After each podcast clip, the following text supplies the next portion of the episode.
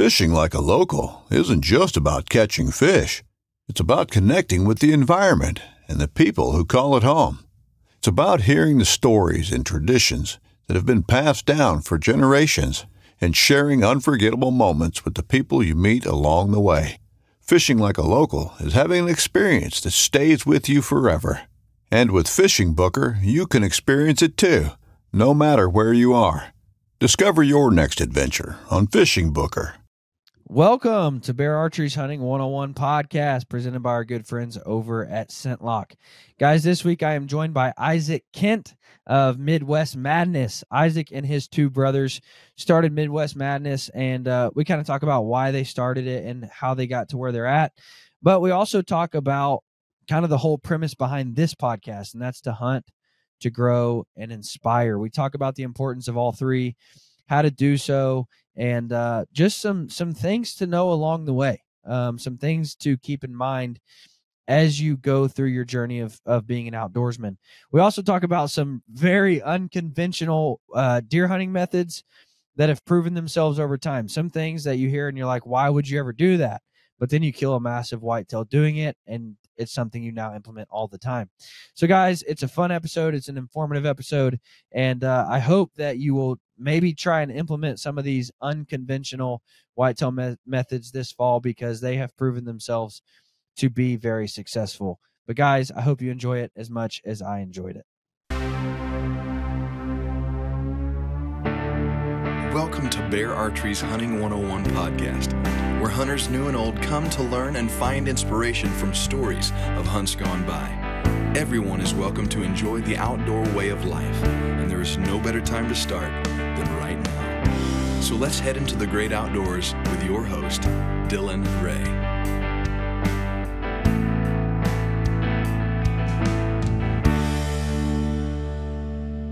Guys, I'm an arrow junkie. I love arrows. And I have found a fondness for deer crossing archery. Everybody makes a good arrow. I'm not saying that anybody out there makes a bad arrow, but what really sets deer crossing archery apart is when I call them, I'm going to get A, the owner on the phone.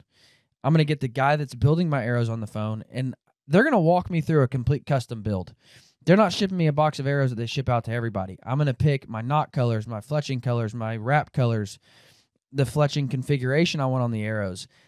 Not only that, I'm going to walk him through my setup. I'm going to walk him through what I'm looking to get out of the setup. I'm going to tell him total arrow length I want to be hitting, total arrow weight I want to be hitting, total uh, insert outsert weight I want to be hitting, FOC, and he's going to custom build a set of arrows and send them to me. My arrows aren't going to be best for you. Your arrows aren't going to be best for me. We need custom arrows. Deer Crossing Archery builds those arrows custom for you and they always perform. Their silencer shaft is my favorite arrow on planet Earth. I've shot 40 plus animals with that arrow. It always performs. It always blows through the animal. I always get great penetration. It's a micro diameter shaft. They do have a full line of shafts. Uh, the new Rupture arrow is a phenomenal arrow. I shot a deer with it this year in Missouri. I love their arrows. Guys, I would highly encourage you to check out Deer Crossing Archery because you don't have to go to a box store and buy a set of arrows that are just made from the factory. You can get arrows custom made for you that are going to work best for you and your setup. Guys, use code hunting101 to get a discount at Deer Crossing Archery. I would highly encourage you to check them out. They are phenomenal. All right, Isaac. So, first off, where are you at in the world right now? Well, I am currently in Bozeman, Montana, um, one of the greatest places in the West, actually. Yeah, is it? What? Why that's so? What, that's what they say anyway. Um, well, see, in Bozeman, uh, for those of you who may not be familiar with Bozeman, um, there's abundant fly fishing, world class trout rivers. Um, we've got some pretty solid elk hunting right by uh, right by where I live at, and um, of course, there's always some pretty good deer hunting within an hour or so drive. So it's pretty much got everything a sportsman could want. Um, so that's why I like it. Yeah, they're uh you're missing one crucial part about Bozeman that makes it great, and that's Schnee's boots. That's true.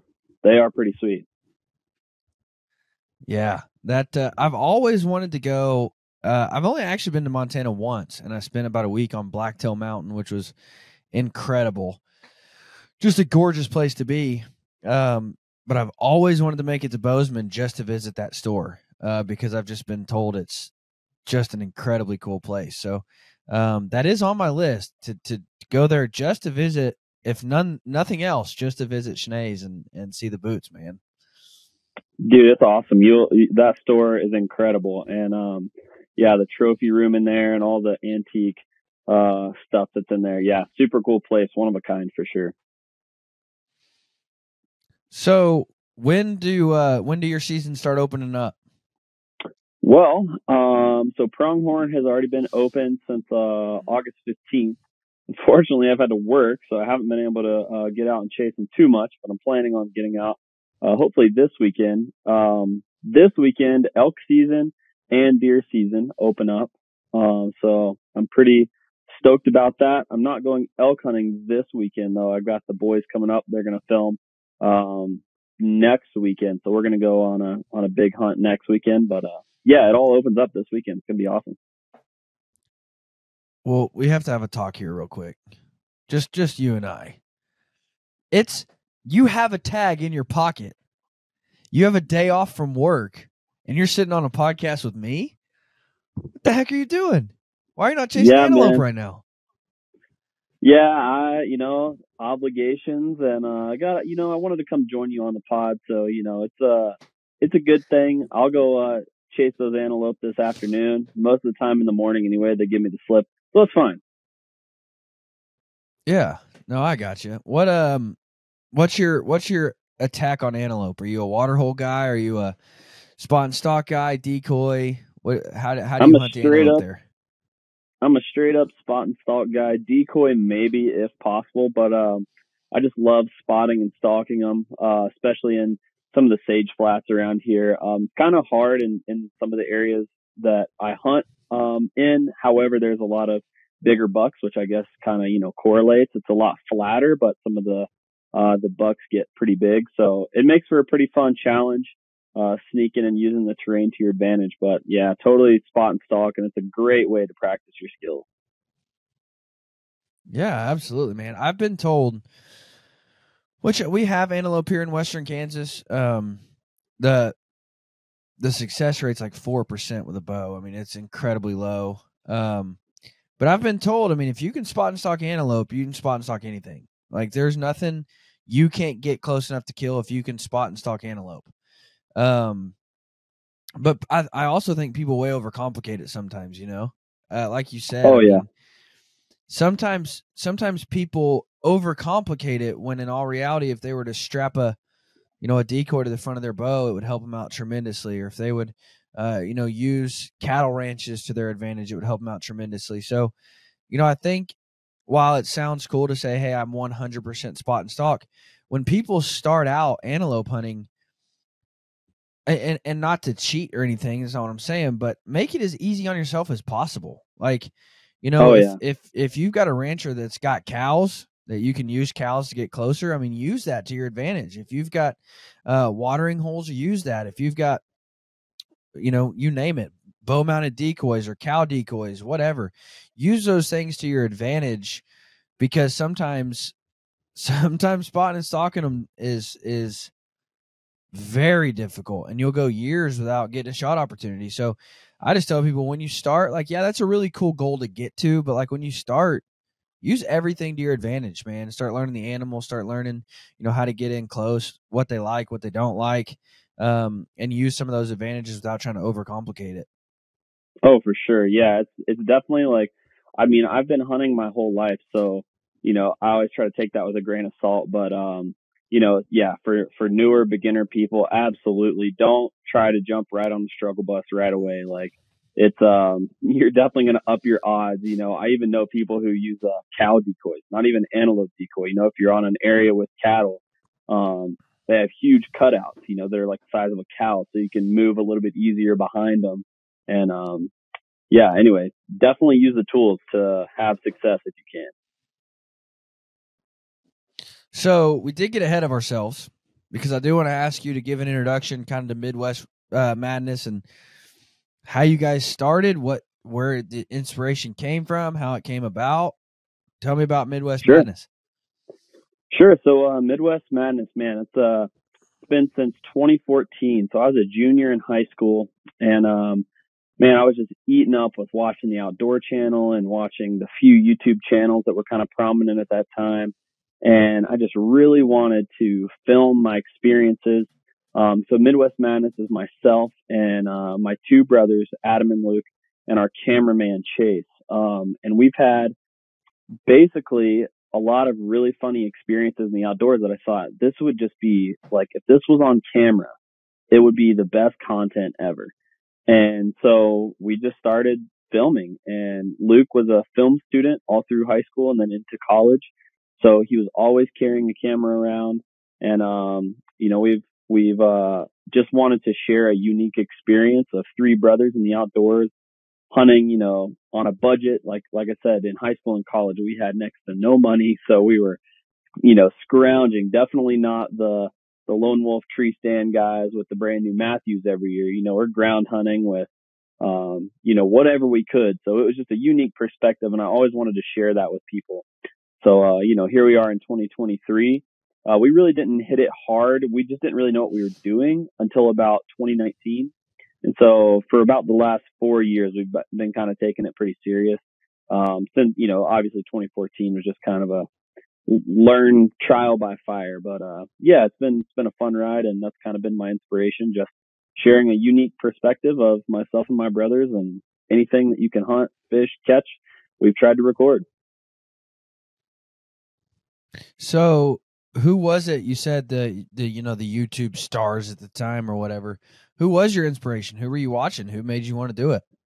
Man, my number one inspiration was Heartland Bowhunter. I wanted to be like them so bad. Yeah. Um, I that was when you know they were first kind of breaking onto the scene really big, and um, I just watched them, and the cinematic quality was just so much different than um, you know what people were producing at that time and I just really, really enjoyed watching them. Um, I mean, gosh, those guys always, uh, you know, Michael Waddell, I think he's had kind of that unique perspective, um, as well in the hunting space where, you know, he's been allowed to be himself and be funny. And, uh, so I just always grew up watching those guys. But then I got to give a shout out to the, the person who really got me into it. And that would be, uh, David Blanton from Realtree. That guy, I I grew up watching all of the Realtree DVDs. All every Saturday morning on ESPN, I was watching, you know, Realtree Outdoors or Realtree Road Trips or whatever. And yeah, David Blanton got me into it. Uh, got me turned on to bear archery actually. So I just wanted to, uh, I wanted to kind of be like those guys and emulate them. And um, yeah, that was kind of my inspiration. I uh, David Blanton was the first person that I ever had on the show that I was truly like a little bit starstruck. Um, yeah. And for that reason, because David was not only big when I was in college, but when I was a kid, dude. I mean, I remember watching David on stinking VHS, like, uh, and having to rewind it and burning out the tapes. Like, I remember watching David, you know, being a little kid, thinking, "Dude, I wish I could hunt like he does all the time." And and so and obviously that was when he was with Bear, but uh, to get him on the show and, and have a conversation with him, he's as real as they come. Uh, you know, he oh, yeah. is he is as true to himself, and you know what you see on TV with David or in magazines is what you get in person. Um, he is a genuinely incredibly good guy, and so, um, yeah, Waddell, man, uh, he's got his niche just for being a stupid redneck, but um, yeah, he's a fun guy for sure, dude. Um, he is a riot. I'll tell you that. Um, what is your so? Where's the story? How did this all play out? Because you're you are in um, Montana. Your brothers are in Kentucky, right? Yes, that's right. So, uh, so all, did you move or did they move? I moved. So I'm from Kentucky, um, and yeah, I moved out to Montana. That's what's wrong with you. Yeah, that's it, man. What what a hunting opportunity? You wanted to be in the West? Well, well, I say West. So it's funny. It's it's right. Midwest. Right. So um, we, we it was it was COVID, right? So it was it was, it was crazy times, and um, my wife was freshly graduated from college. I was still in college at the time, and um, we she was trying to get a job somewhere. And one day, I'm sitting in the living room, and she's like, "Hey, Montana State just called. Would you want to move to Montana?" And I was like, "Absolutely, sign me up!" Like that's the sportsman's oh, paradise, out. you know. So yeah, and three weeks later, here we were in Montana. So it was pretty crazy. I was really hoping you were going to be like, bro, it was COVID. I was sitting at home. I was bored. I'm like, let's move to Montana. Like, and then you just pack up and move just because It didn't bored. take much convincing. Yeah. I'll tell you that, dude, because I'm I'm from Arkansas, um, Northwest Arkansas. Deer are not big. Um, you know, we did not have. It's an outdoorsman's paradise. Don't get me wrong. I love it because there's canoeing and and rock climbing and bear hunting, deer hunting, turkey hunting, duck hunting. I mean, it's a it's incredibly fun place to live. But the deer hunting was not great, and so when I moved to Kansas, it was like a boy a boy woke up in a new deer hunting world. like I remember the first time I sat in Kansas, I was with a buddy on his property, and like a 140 walks out, and I go to pick up my bow. He's like, "What are you doing?" I'm like, "I'm gonna plug this deer with an arrow." What do you mean? What am I doing? He was like, "Dude, that's not a shooter here." And I was like, uh, "Yeah, it is, bro." Because like, I mean, I'd never seen deer like that before. The biggest deer I'd ever shot in my life was 127. Um, Wow. and that was big for Arkansas. And so I was just like, I like woke up in a whole new world almost. And so trust me, dude, I get what you mean by just taking opportunities to further yourself as a, as a hunter for sure. Oh, Um, yeah. I want to go back. You mentioned because Heartland Bow Hunter, dude, and still they have phenomenal content, but everybody has phenomenal content now. Um, and mainly that's just because a stinking iPhone can take really good footage now. But you know, and I would say it was almost that, almost when you were about getting started, 2018, 2019, uh, maybe a little sooner than that, 16, 17. Back in that time, producing good high quality content of just like inspirational type you know cool music playing dudes walking through a field hanging cameras like that was it. Like that's how you got in the industry. If you were producing good content you know just short little promos um of that was it. That was your in. And i feel like now with this with the change in technology and i could be wrong but i've had this conversation with plenty of big time marketing directors in the outdoor industry um that's not really what companies want anymore. Because again anybody can t- take an incredible photo on an iphone now.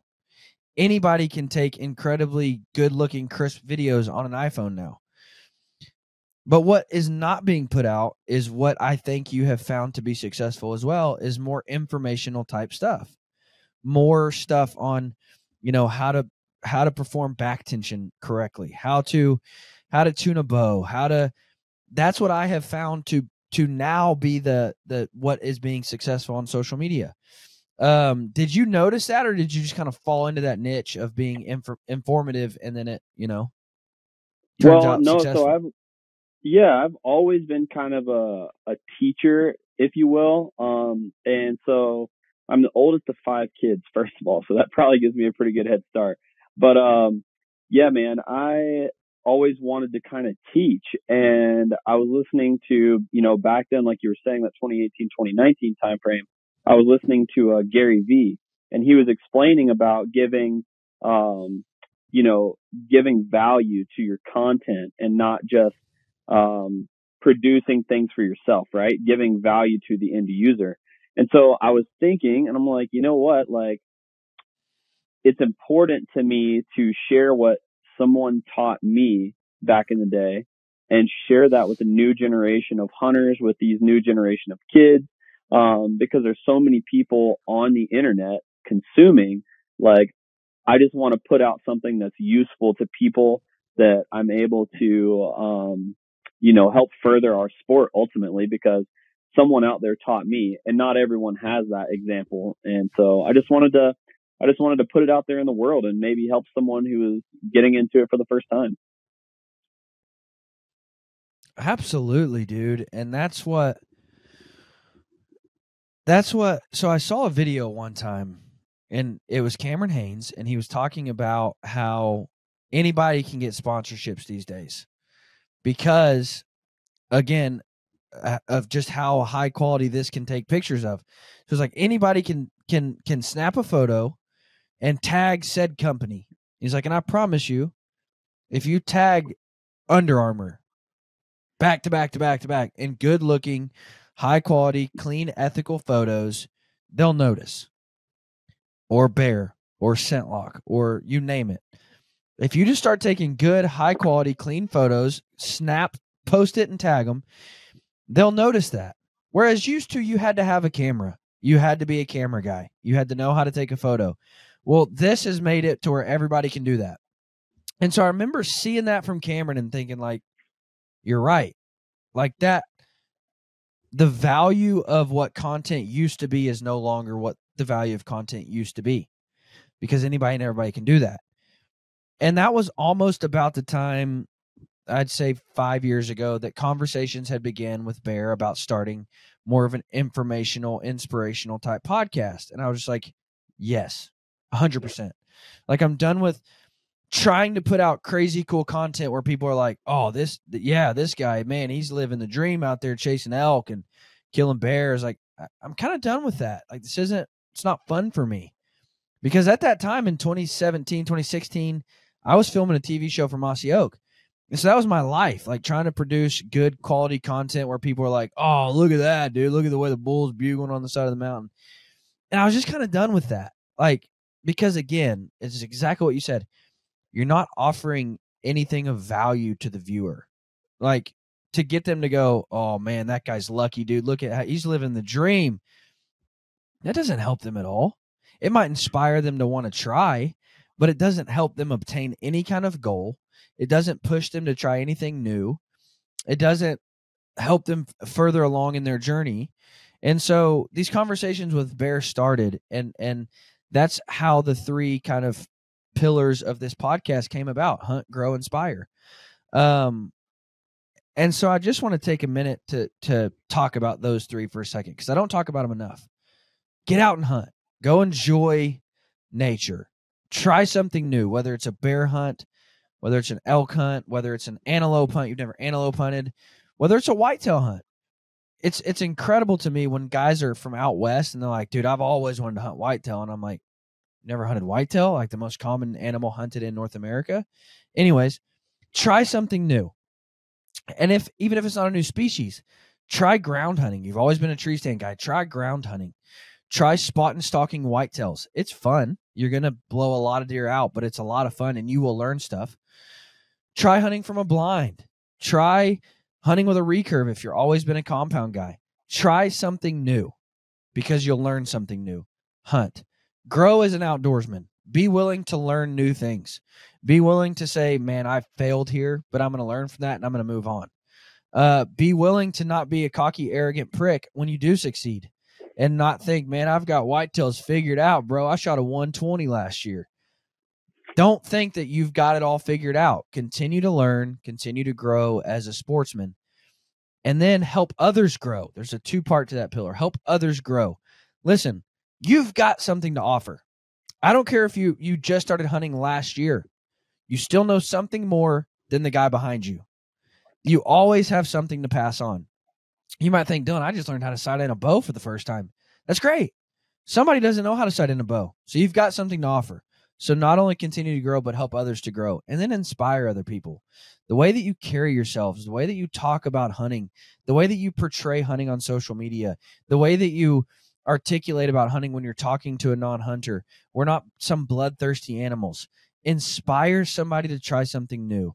Give them the sense that they can do it as well. Don't come off as though, and again, we're going back to the cocky, arrogant prick thing. Don't come off as a man, dude. It, this took me a lifetime, but I've got it nailed down now. Don't come off that way. Come off as though, hey, this is available for anybody and everybody, and you can do it too. Inspire other people to try something new. Dude, and I'm not trying to toot my own horn here, but back in the day, I never, from the TV show, from everything else I used to do, I never got emails about that. You know, it was never like a, holy crap, dude, I saw you go on an elk hunt, so I had to do it. And I went and it was incredible. Never got that. But ever since I've Yep. taken this switch to help grow and inspire new hunters, dude, it almost makes me tear up when I get an email saying, "Hey, I finally tried whitetail hunting for the first time because I listened to your your Deer 101 series that you did. And look at this doe I just shot." And I'm like that right there almost gets me go like that's why I do what I do. Or, you know, I, I had a guy on last year. He sent me an email and said, "Hey, finally tried whitetail hunting. Um, thanks to you and other people who taught me and gave me the the the inspiration and knowledge to do it. Killed my first doe." And I'm like, "Dude, that's incredible." Nine months later, he's like, "Well, I just shot my first bull elk," and I'm like, "What?" Like, and he's just like moving along, and it's like, dude, this is why we do it. So, I, you know, I don't know who that's for, but I, I hope that, you know, whether you think I don't have anything to offer, you do. You have, you know, something more than the guy behind you. Um, you know, even if you've never killed your first deer before, certainly you've messed up and you've learned something from that and you can help other people with. There have been times where I've had somebody sitting on the podcast across from me and I think I don't have anything to offer this person. They're way more successful than I am. Michael Waddell or um, Zach Farrenball or you name it. But there were two people in particular that I remember this happening to. Zach Farrenball was one of them, and I said, you know, I don't, I don't have any kind of tips I can share with Zach. I mean, he's brilliant; he kills everything. And I just shared a tip about putting a, a a silver sharpie mark halfway down the post of your single pin and giving yourself a second reference. And he was like mind blown. He was like, dude, why have I never done that before? And I'm like, really? Like, well, cool. And so I gave him just, and, and he was ecstatic about it. Another one was a guy by the name of, of, well, I'm not going to mention his name because I don't think I should. Um, I will. Never mind. Bodie Gardner.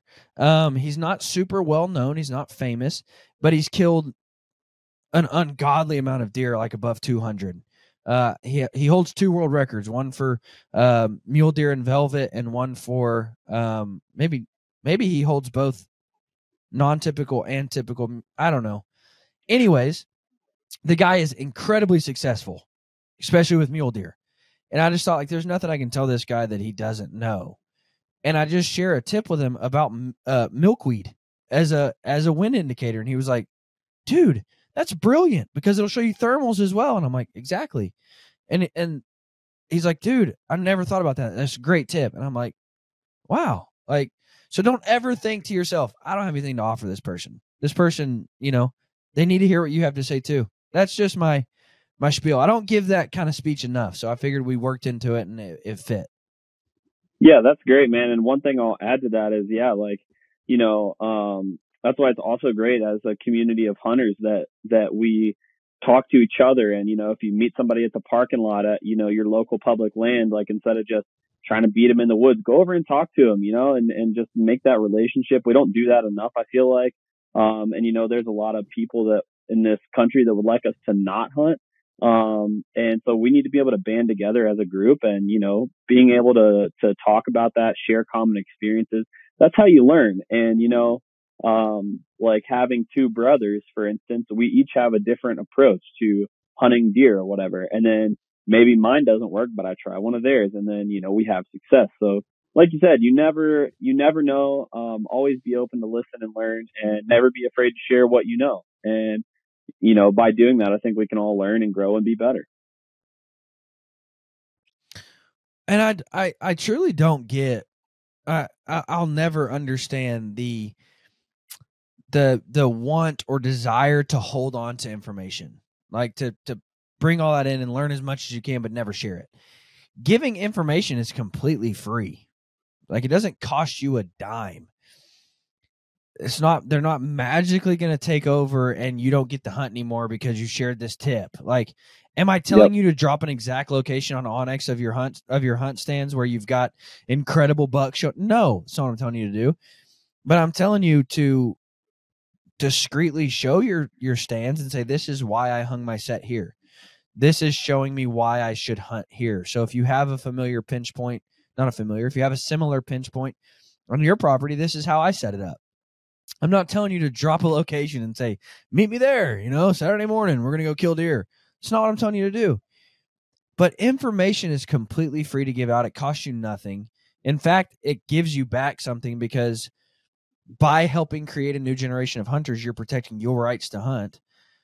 It's not just going to magically happen where if you share information, all of a sudden you don't get to hunt anymore and your properties are gone and your tags are gone.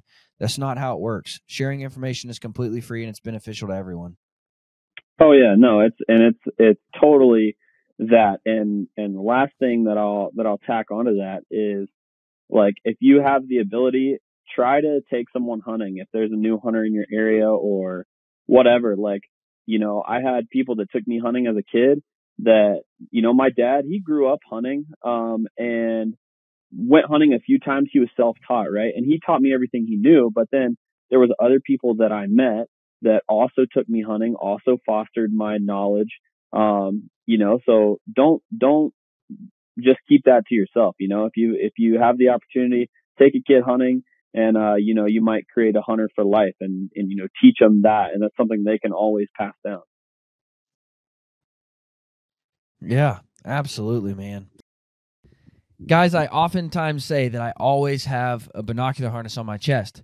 What good is a binocular harness without a good set of binoculars? I am a sucker for fine Japanese glass. I love good optics. I love spending time behind it. Um, it's just fun. It's fun to go out and look at stuff, um, but also good optics make spotting and looking through them a whole lot more enjoyable. Kowa Optics does it and does it better than anyone else, in my opinion. They have some of the finest Japanese glass on planet Earth. It's all I've used for the past, I don't know, eight years or so. This right here, the Kowa 55, is one of the best products ever made in the history of the universe. It is the smallest, most compact scope you can get, but it still offers phenomenal glass it's really hard to find a, a spotter that is this small, this light, this compact. You can throw it in your backpack, you can leave it in your truck.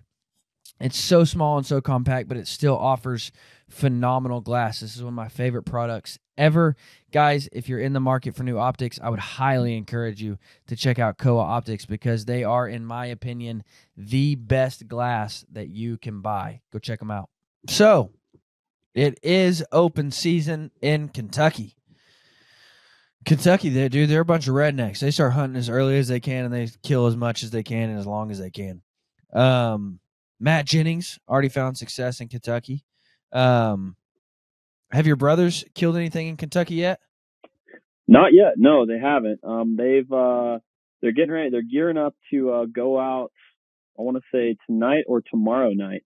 Um, and they're going to be they're going to be out hunting. They we got access to a new farm um, that they're going to be hunting on. And yeah, it's going to be, it's going to be pretty sweet. They're going to try, they're going to try, uh, some, probably some unconventional ground hunting tactics. If I had to guess, there's a lot of standing corn. So you can probably, uh, imagine there's, we, we might do some little standing corn, uh, sets or whatever, but there's some good bucks out there. So it would not surprise me if they put a good one on the ground pretty soon. Early season, dude, your unconventional um, ways can can play dividends. If you're in a place where there's farmers, like dude, I actually was kind of jokingly back and forth with the guy this morning. He was sharing trail camera pictures, and he said, if you want to know if farmers play a massive role in your deer herds, and he was showing like giant bucks, and I know that like he didn't just Photoshop like giant bucks with combines, you know, 200 yards behind them. Um, Another guy commented and said, "Dude, my biggest buck I've ever killed. There was a combine 100 yards behind the deer." Um, and I commented and said, "Yeah, Bill Winke actually said that if he could drive a combine to his tree stand every time, he would." I say all that to say this: sometimes early season you can use farmers like crazy because it gives those oh, deer oh, yeah. a sense of like peace. Um, it also helps you cover up your scent. I mean, if they're smelling combine and farmer and you know diesel or whatever, then it helps mask your scent. So I have literally before texted my farmers and said, "Hey, when are you cutting the Milo? Because I want to be hunting when you do. Uh, hey, when you cut oh, yeah. the beans? When are you cutting the corn? I want to be there when you do." I want to ride in with you. I've done that before. I want to stand on your tractor and just ride into the stand with you and drop me off when you drive by it. I'm not asking you to do any more work. I'm not asking you to go out of your way. I'm just your first loop by. I'll just jump off. And dude, some of those early season tactics, it sounds stupid, but that sometimes that's the best way to kill a big deer in the early season.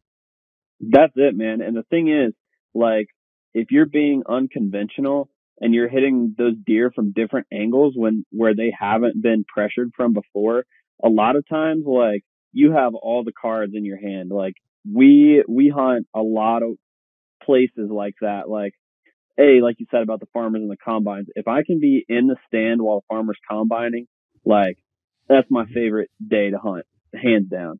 And you know, also things like um, using turn rows to your advantage, where you know these these deer are there might be a little turn row in this cornfield, and that's their in and out access.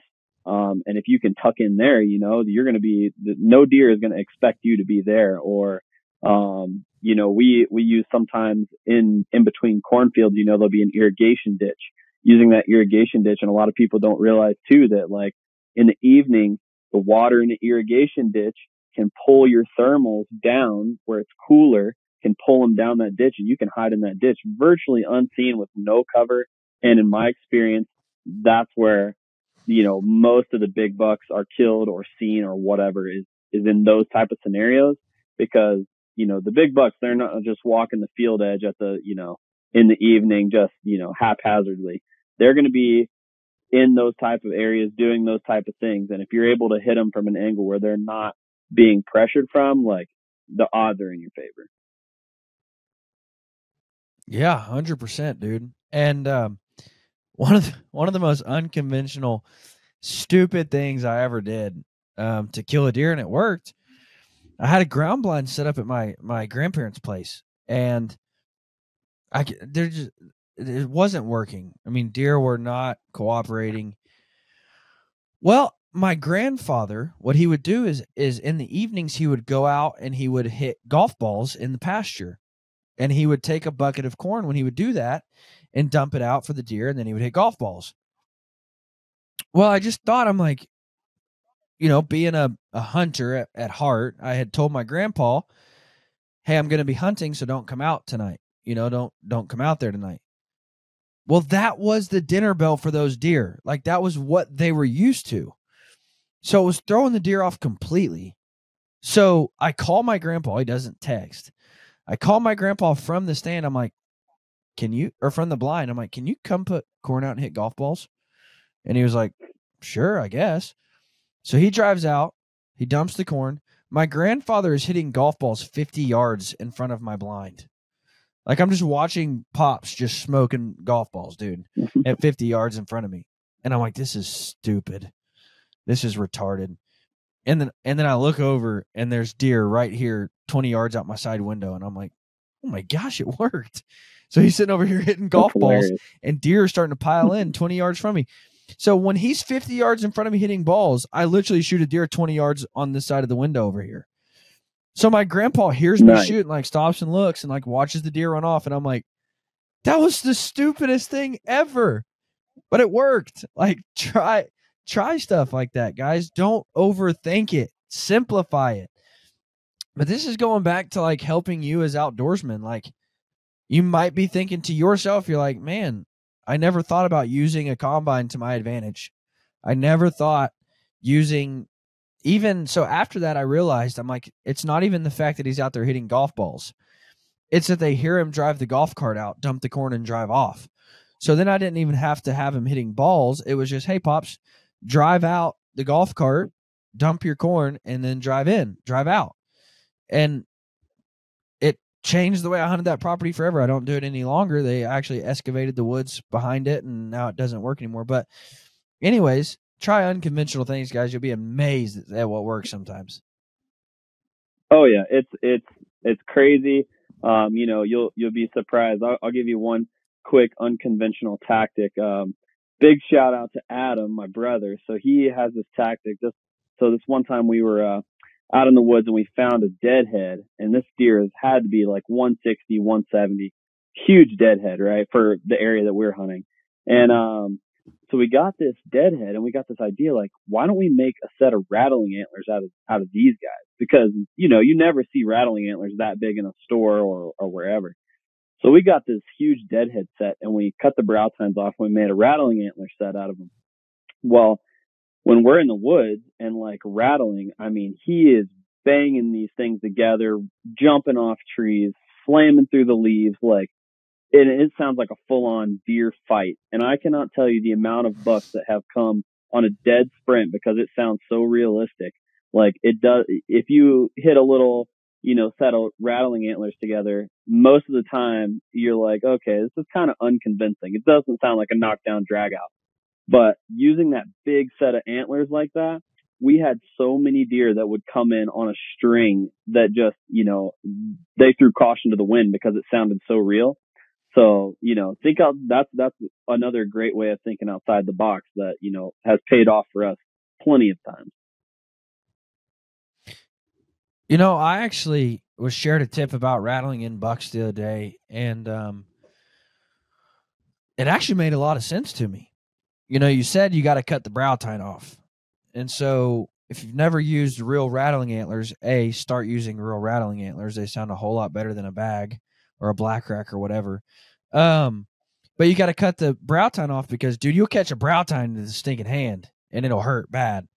So Oh, yeah. you cut the brow tine off, especially on a matching set, because when you hit, that's where your brow tines are going to be. When you're hitting the antlers, you're going to catch one to the hand.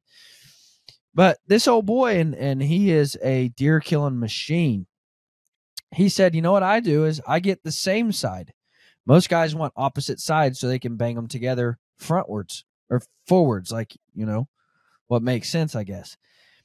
And I'm like, "Yeah, you're right." And he's like, "Well, I get opposite sides, one a little bigger than the other, and I hold the bigger one in one hand, and then the littler one. Remember, they're the same side, so I'm hitting it from the back, and and I, I don't have to worry about brow tines. I don't have to worry about banging my hands together. I don't have to.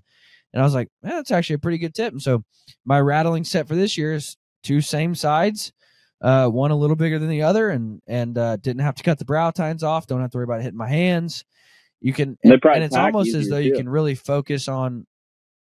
Yeah, they do. They don't because they fold together. You know, one fits inside the other almost. So, um, yeah. Dude, that's that's just a quick tip. You know, something that, and it's almost become so normal to me that I don't even view it as unconventional anymore. It used to like blow my mind. Like I used to feel so insecure about it and so scared about it. If I'm coming in for an evening set, now this is largely due, largely dependent on the set I'm walking into. But if the way a certain set might lay out, if I'm if I'm walking in on an evening set or walking out on a morning set and I'm not in their bedding area, I'm not where they're living, but maybe it's a rut, a transition spot where I can catch them coming or going. I'm going to make a lot of noise going in and out. I'm going to there's been times I've literally jogged and I've got a grunt tube in my mouth. I'm jogging going bleh, bleh. while I'm jogging. I've got horns, you know, whatever. I hit a tree on the way by or rub a tree with the antler and then keep jogging and grunting, especially during the rut. It's amazing how many times I find myself 25, 30 yards from a buck because he's heard me coming. He was coming the other direction and we meet. And then, first off, you have to also be paying very close attention because if you see him coming, you want to duck behind a tree. You don't want to, you Yep. don't want them to see you jogging. But, anyways, um, that used to be so unconventional to me. I used to think, like, what? I, I can't make noise going into my tree stand. But it's amazing the amount of times that I found myself 20 yards from a from a deer or even 20 yards from a bedded buck. Like they don't pay much attention to me. They don't get up and come at me, but they also don't, you know, even flinch or take a look because they just think I'm a buck walking through the woods. So the amount of times that I have found myself inside of sh- shooting distance at a deer has been incredible. Um, used to seem unconventional, but now it it's a part of what I do. Oh yeah, that's a great. That's that's uh, spot on the money right there. Like like you said, I think, and this uh this older guy who used to uh kind of teach me a little bit about hunting, he was just like a master of the woods, hunting with a recurve and a flannel and blue jeans. You know, um, he told me like humans or predators, they they're trying to be quiet, right? So like they don't. If a deer hears something in the woods that you know they hear a twig crack and they just hear one twig crack, you know they're probably gonna perk up a little bit and be a little curious as to what's going on. But you know if they hear something that sounds like um, you know, a deer just walking and feeding, not trying to be quiet, you know, why would they be as concerned about that? Because no predator is just going to come walking in on them. And if they are, they'll, you know, they'll know they're there. So, I mean, I don't really know the, the deer psychology behind that, but I totally agree with you. It definitely, uh, you can get a lot closer to deer that way. And the other thing too is like, if you just walk left, right, left, right, like that's, it's a pretty, uh, pretty repeatable sound. Doesn't really sound like a deer. If you got to think about like four-legged animals and how they walk, right? So it's kind of like a it's like a one-two, one-two kind of walk because uh, you got front, back, front, back as they're walking. So if you kind of try to sound like a deer while you're walking, um, yeah, you'd be totally surprised. You can walk right up on deer. Also, um, you know, if you think about if you've watched deer just function in the woods, there's been times where a coyote like I've got 20 deer in the field in front of me and I see a coyote coming through and I'm like, crap, he's about to spread them all. And he just jogs by and the deer don't even move. Like they don't even think about him. But then there's times where if a coyote comes creeping by, you know, he's stalking, um, especially if you're turkey hunting and you see him like, you know, and there's fawns and a mama and like mm-hmm. that, those deer bolt because that coyote is in a different mode. He's in kill mode now. You know, he's in yep. hunting mode, if you will.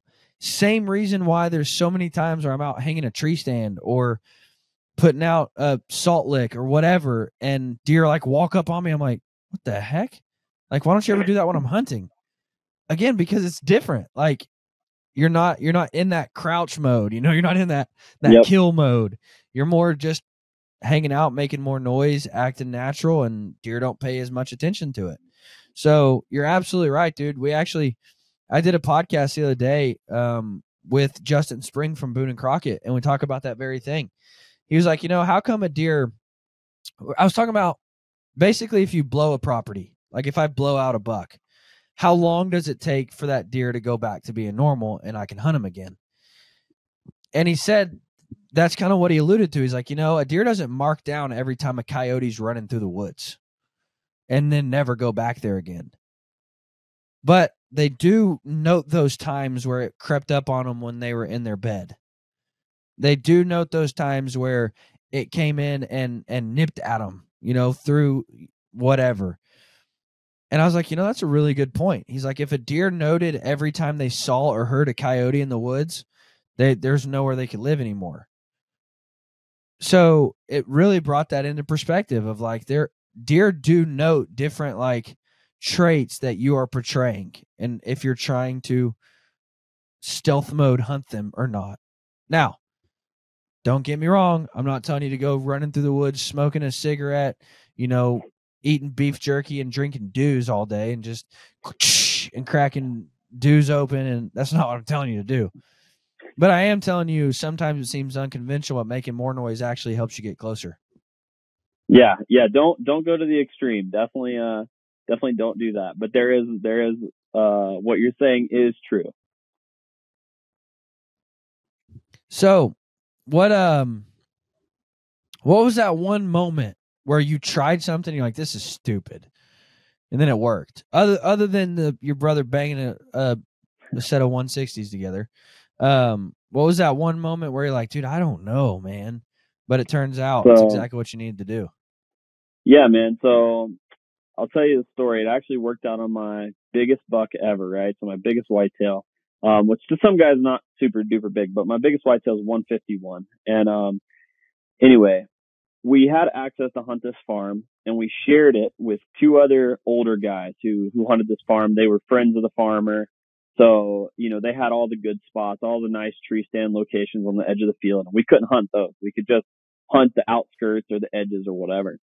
And in the summertime, we had seen this really nice buck in soybeans. And I couldn't seem to catch up with him during the season. Couldn't find him on trail cam. No clue where he was at. So one day, it was uh first week in November. it was November 3rd, which is the day before. And I was like, you know what? I'm just to go walk some real nasty drainages and just see if I find any sign in there. So there's this one little tiny finger of woods between two fields and there was a highway at the back of it. And on the back of the highway is just more ag fields. So maybe five acres max. And there was no hardwoods. It was all um, just brushy, nasty stuff, right? And I'm like, no way there's going to be, there's, I mean, no way there's going to be anything in here, but I got to walk in here anyway to check. So I'm like fighting through, you know, thistles and just thorn bush after thorn bush and honeysuckle and just trying to get through all this stuff. And, um, I get back in there and sure enough, I found a scrape and I'm like, okay, like now my interest is piqued, right? So I find a, I find a scrape and then I found a rub and then I found another rub, and then I found another scrape. And I'm like, this is definitely like some nice big buck sign. And there was not really any other deer sign in this little area. And I was like, I could not put two and two together. But the sign was telling me that there was a big deer in this area. So I'm like, you know what? We're just going to go for it. So the next night I went in there and I brought a tree stand with me and I hung it on this little, I mean, it couldn't have been more than six or eight inches around at the trunk and I was probably only eight feet off the ground in this little thicket. And um, I got in there and I hung the stand and I'm sitting there and all night long. It was November 4th and I'm like, man, I should be seeing some action, like not seeing anything. And I was second guessing myself. I was so mad that I chose to waste my night sitting in this spot. And then right before dark, I heard a crunch behind me. And I'm like, okay. So I look over my shoulder and I saw tines coming through the brush like a hundred yards away. I'm like, you gotta be kidding me, man. I was probably only 200 yards from the road. So this deer was bedded, was laid up against the highway with his back and this little finger of woods. And then he was going down and then he was using that creek bottom, uh, to access the rest of the farm at night. So he was staying basically as far away from the hunting pressure as he could. And I saw him coming through the trees and he dropped down in this, in this dry little creek bottom in between the two fields in the section of timber that I was hunting. And um man, he popped up in front of me at like eight yards and he stood there like stock still, looking directly under my stand and out towards the field for like ten minutes. Didn't flinch a muscle. And I'm in the stand, right? And I'm just shaking like a leaf. I mean, I was like, it was a huge deer and, you know, I was freaking out. And, um, anyway, he ended up not smelling me somehow. And he walked up and at like eight yards, he made a scrape. And as soon as he cleared the tree, I shot him. And, um, yeah, he only went like a hundred yards and he was the only deer I saw that night. But it was totally just like the nastiest, gnarliest area you'd never think a deer would be living in. No anything nearby that would even make sense. And sure enough, that's where the biggest buck on the farm was living. And, um, I ended up killing him on a hanging hunt set. So I mean, it was just a, it was a crazy thing, but you know, that's uh, it just happened to work out for me and I just trusted my instincts and, um, it worked out. Well, and that just goes to show you too, like boots on the ground is invaluable. Like I'm a massive proponent of onX and, you know, looking at aerials and figuring out, you know, where pinch points are and where uh, deer are crossing here or there, or where you know bedding is, food is, water is. But nothing substitutes boots on the ground and and going oh dude there's there's a buck here. Like there's a buck that lives right here. So definitely uh don't don't neglect you know getting out and getting boots on the ground for just looking at a map and because there will be times you look and you're like that's just too thick and nasty there's no deer in there and then you get in there sure enough there's deer so um definitely boots on the ground is is cannot be substituted um what all hunts you got coming up this year? You headed you headed home to Kentucky? You hunting anywhere else, or uh, what tags you got? Where are you hunting? So I'm just hunting Montana this year. Um, we have some other stuff lined up, potentially North Dakota for next year, um, potentially um, Indiana for next year, and maybe Kentucky. This year, we kind of put all our eggs in the basket of a big elk hunt out in Montana.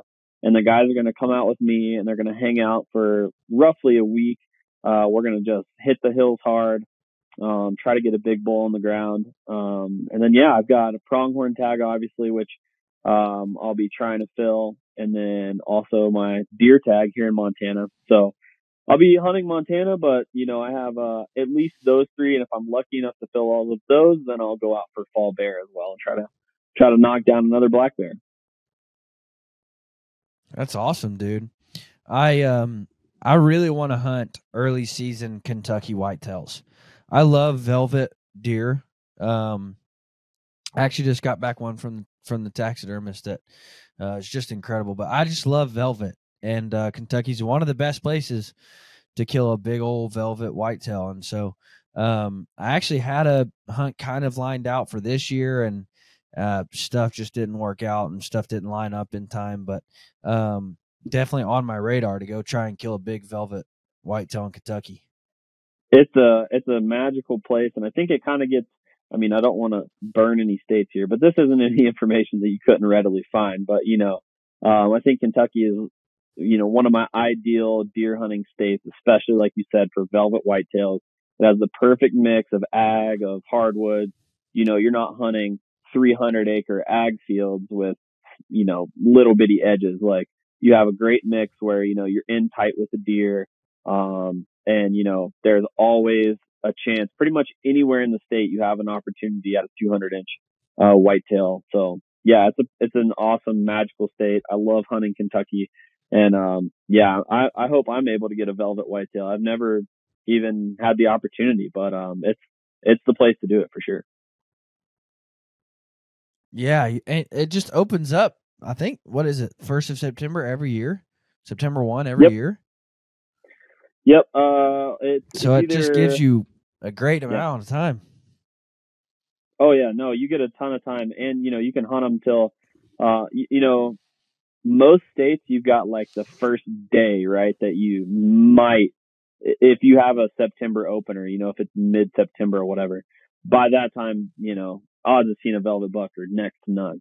But uh, in Kentucky, usually, you know, you have that first week or maybe that uh, second uh, week as well of bow season to get it done. So it's not like you know make or break on opening day getting a velvet white whitetail. There's definitely plenty of opportunity. So um, yeah, it's, a, it's an awesome place to hunt, and there's a lot of big ones there.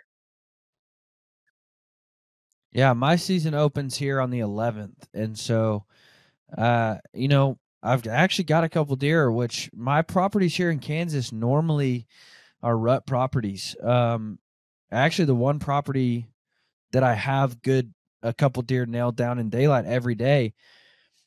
I've never had a buck outside of the outside of like October 30 30th, October 28th. I've never had a deer outside of that time. And this year I've got four or five bucks like coming in during daylight on a daily basis. And I'm like, man, what has changed? Uh, well, I know what's changed. Um, new farmer and they are doing Milo instead of winter wheat. So just holding deer earlier and, and keeping them better. And so, um, no, I'm actually pretty stoked because September 11th, you could kill one still, you know, holding on to some velvet. So, um, I'm pretty excited, pretty stoked to get out there. They're still holding velvet right now. So, um, a couple of them have stripped off a little bit, but um, yeah, should be a good time for sure. I hope you get one, man. Kansas what, a uh, what place. Oh, it's it's frustrating, but it's it's fun for sure. What uh, what boat are you shooting right now? Walk me through your setup. So right now, um, I'm shooting the Whitetail Legend Pro um, with the Hitman stabilizers. Uh, I have the 12 and the 10 inch uh, kit, and then I have the Trophy Ridge React Trio Pro, and not the digital, just the the uh, mechanical.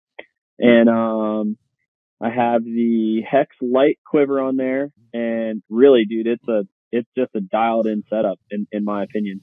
Um, and I, I'm also running the uh, the uh, Sync MD uh, drop away from Trophy Ridge as well as my rest. Um, yeah, man, I absolutely love that bow. Um, I have a new bear in a box right behind me uh, that I'm probably going to set up this weekend.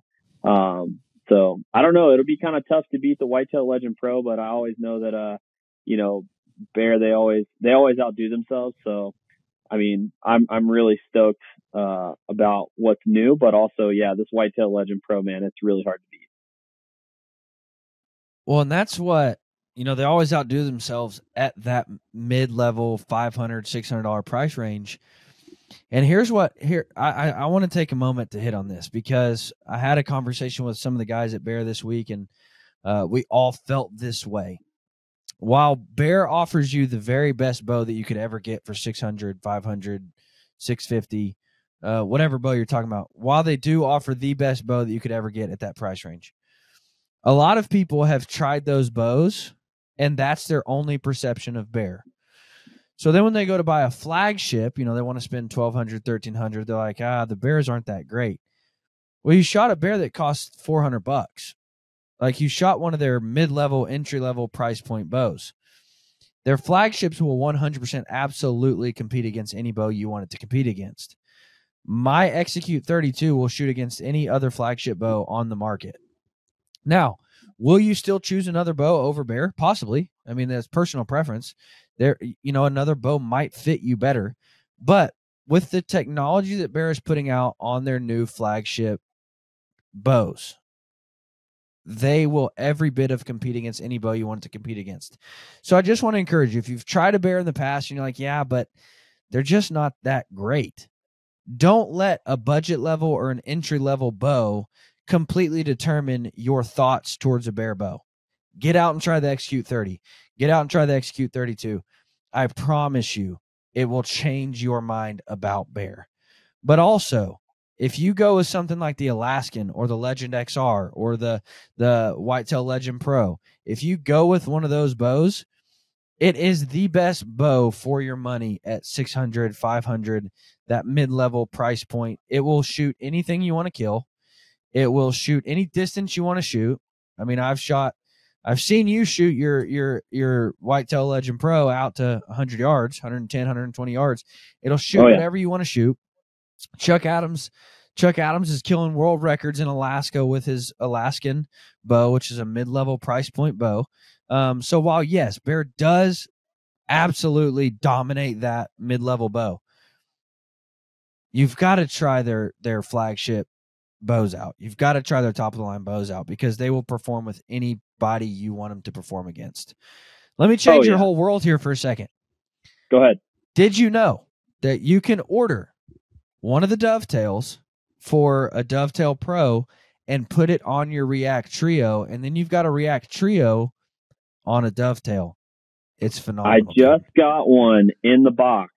Um, Caleb from Bear, as you know, guy's awesome and I texted him and I was like, "Hey, man, can we make this happen?" You know, because I I love the dovetail setup, especially um, you know, just being as much as I shoot and take my bow in and out of a case and whatnot. You know, I like the dovetail, being able to take my sight on and off. And um, like, can we make this happen? He's like, "Oh yeah, no problem. We have that already. You know, set up. It's easy." He's like, "I'll, I'll uh, you know, make sure we can uh, get that set up for you." So I just got one. I'm to set it up on my uh, Trio Pro, and I'm really excited. I think it's to make that even better. That's, I mean, those sights, man, they sight in and like all of five minutes. I mean, it takes like three, four shots, and you're you're good to go. So even adding a dovetail on top of that, I mean, it's it's impossible to beat. Yeah, for sure, dude. That is the the React Trio Pro is my favorite sight. I don't shoot the digital either. Um, I have, and it's okay. Um, I will say I openly like had my foot in my mouth on a video because I I shoot the sight and I kill a deer with the sight and I'm like telling everything I hate about the sight. I'm like this sight's garbage. Don't like it at all. And I name off everything I don't like about the sight. I like to be transparent and honest. If I don't like something, I'm going to tell you. Um and then I do a video with the guys from from Trophy Ridge with Andrew Hughes there from Trophy Ridge and he's walking me through everything that I hated about it. And he's like, Well, you know, you can change that, right? Right here. And I'm like, Huh. And then I'm like, Well, I hated this. And he's like, You know, you can change that right here, right? And I'm like, Oh. I'm like, Well, I didn't like oh. this either. And I'm like, oh. And he's like, He's like, Yep, that's right here in the menus. And I'm like, Okay, I like the sight. like, okay, right. it's great. Because what happened was it was pretty dark when I shot my buck with it. And so I dialed the sight and then I gummed to full draw and the light is still on. You know, the screen is still on. Yeah. It was pretty dark. So I'm like, dude, I, I can't see. like I can't see my pins because that little screen's on over there. Right. And uh and so that was my main issue with it. And he's like, Yeah, you just turn it off right here. And I'm like, Huh, cool. So, so I tried really hard to badmouth the sight, but he he said I could fix everything about it I didn't like. So Nice. That's awesome. Well, and two two two things that I'll say uh real quick about like Bear is the reason why I like the mid level price point bow from Bear. A, first and foremost, as an archery shooter, 99% of the time you are not going to outshoot the bow. The your skills as an archer are what matter first and foremost. A lot of people complain, yes, better higher end bows can help mitigate some of those problems, but you're never really going to outshoot that bow.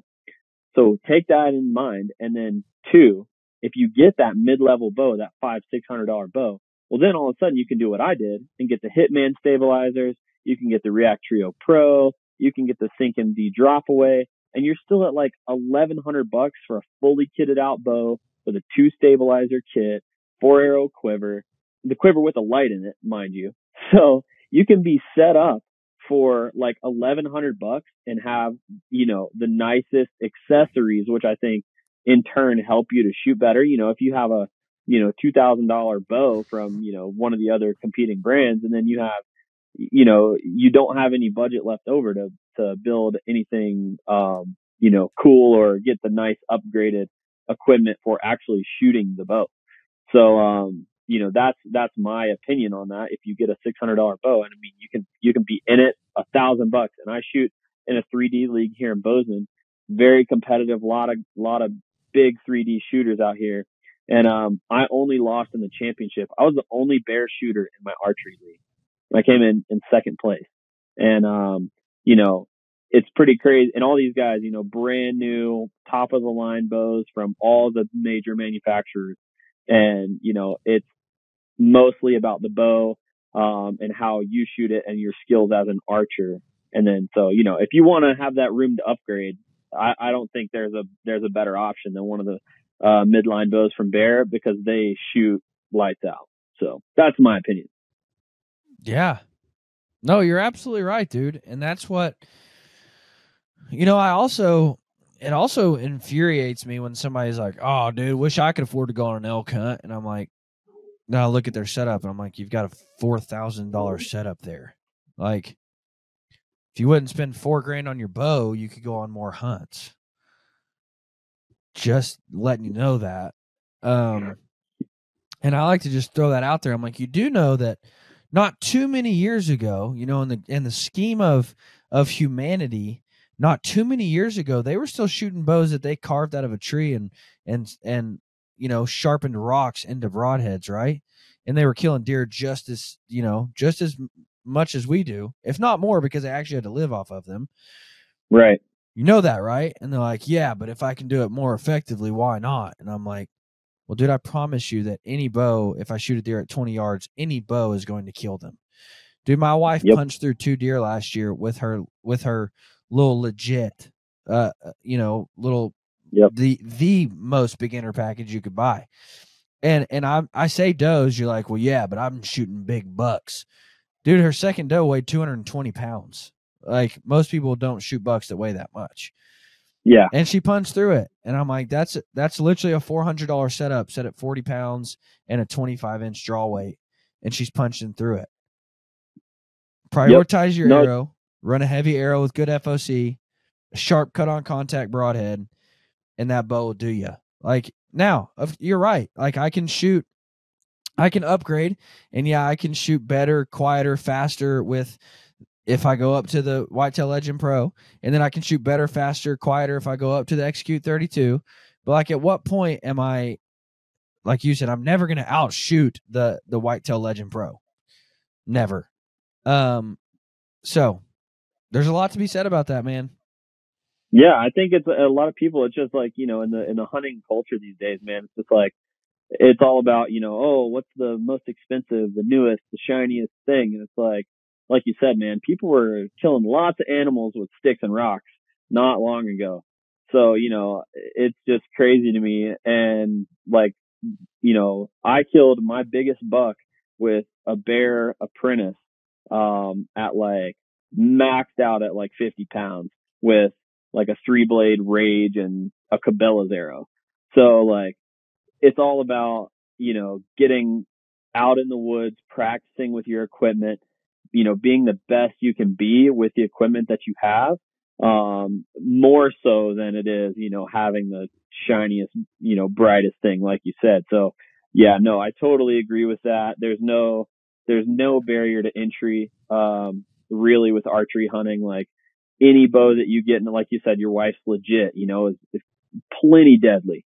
So like, you know, get out there and put some bows in your hands. And, you know, I tell people all the time, they're like, well, I don't know about being able to get into archery. I'm like, man, you can buy a, you can literally go to, you know, a big box store that, that carries, you know, a bear bow or whatever, and you can get one of their ready to hunt packages. I mean, you know, four ninety nine, five hundred bucks. I mean, you know, you could save up for that over the course of a year if you had to, and be able to be able to get out there in the woods and have a bow that you can take on a hunt and feel confident about that it's gonna hit behind the dot. Um, you know, so that's what I always tell people. Like, don't don't let that be something that stops you uh, from archery hunting. You know, you don't need three grand to get into to shooting a bow and and putting meat in the freezer. Like, you can do it, and and you know, you could even get on Craigslist and search, you know, those same bows used and get them for even cheaper.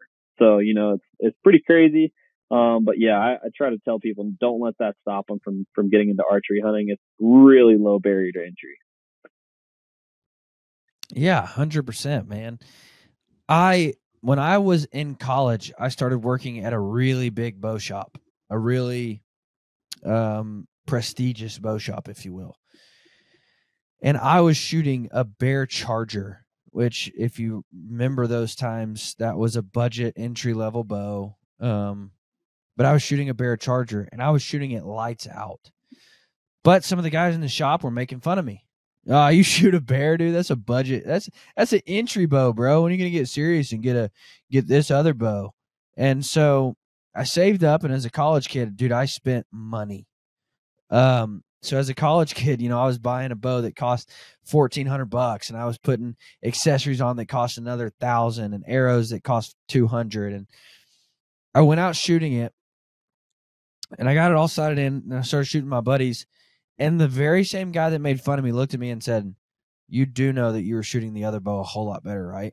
And I was like, Yeah, I do. I do realize that. And so I literally, after like two and a half weeks of trying to shoot this bow, I sold it and went back to the bow that cost 400 bucks, set up ready to hunt. Yep. And now, could I have learned with that bow? Could I have adapted and figured out what that bow liked and what I was doing different? 100% I could have. But what I mean to say is this there is no substitute for learning your equipment.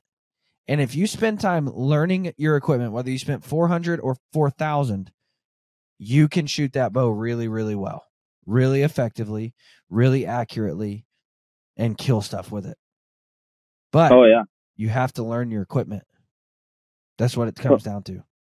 Totally, man. It's like some people too, you know, they jump into you know, they have target panic with a with an index uh, release, and they're like, oh, I just I need to shoot a thumb button, or oh, I need to shoot a hinge, or I need to shoot a back tension.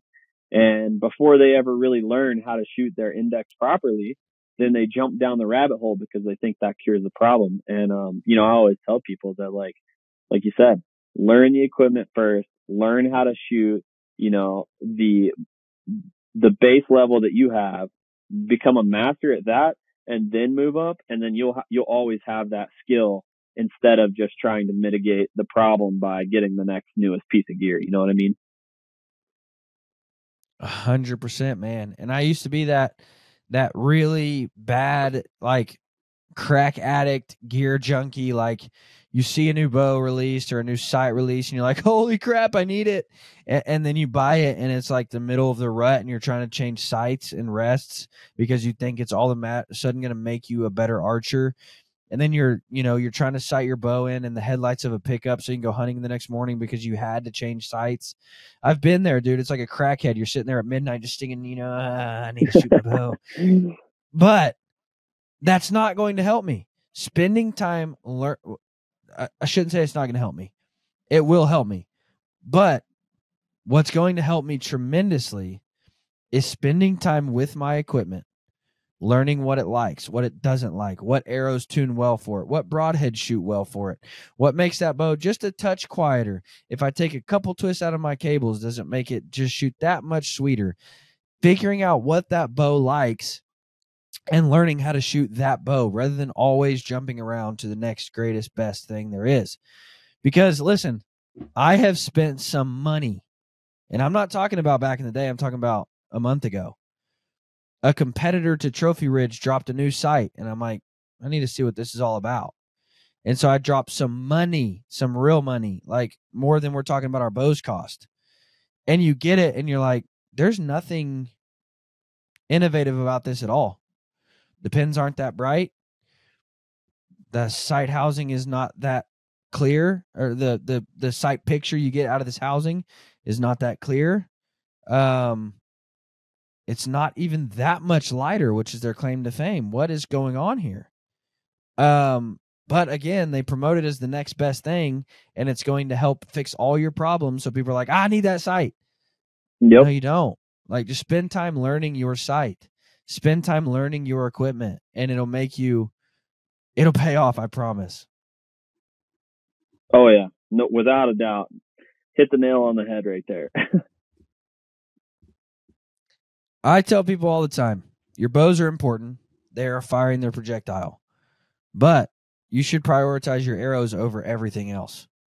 Because at the end of the day, no matter what, whether you spent 400 or 4 grand on that setup, the only thing that touches that air, that deer is the arrow and the broadhead. That's the only thing. So if you spent 4 grand on a setup but you're still shooting a $20 dink broadhead that's going to bend on impact, doesn't matter what you're shooting. Doesn't matter how expensive your bow is.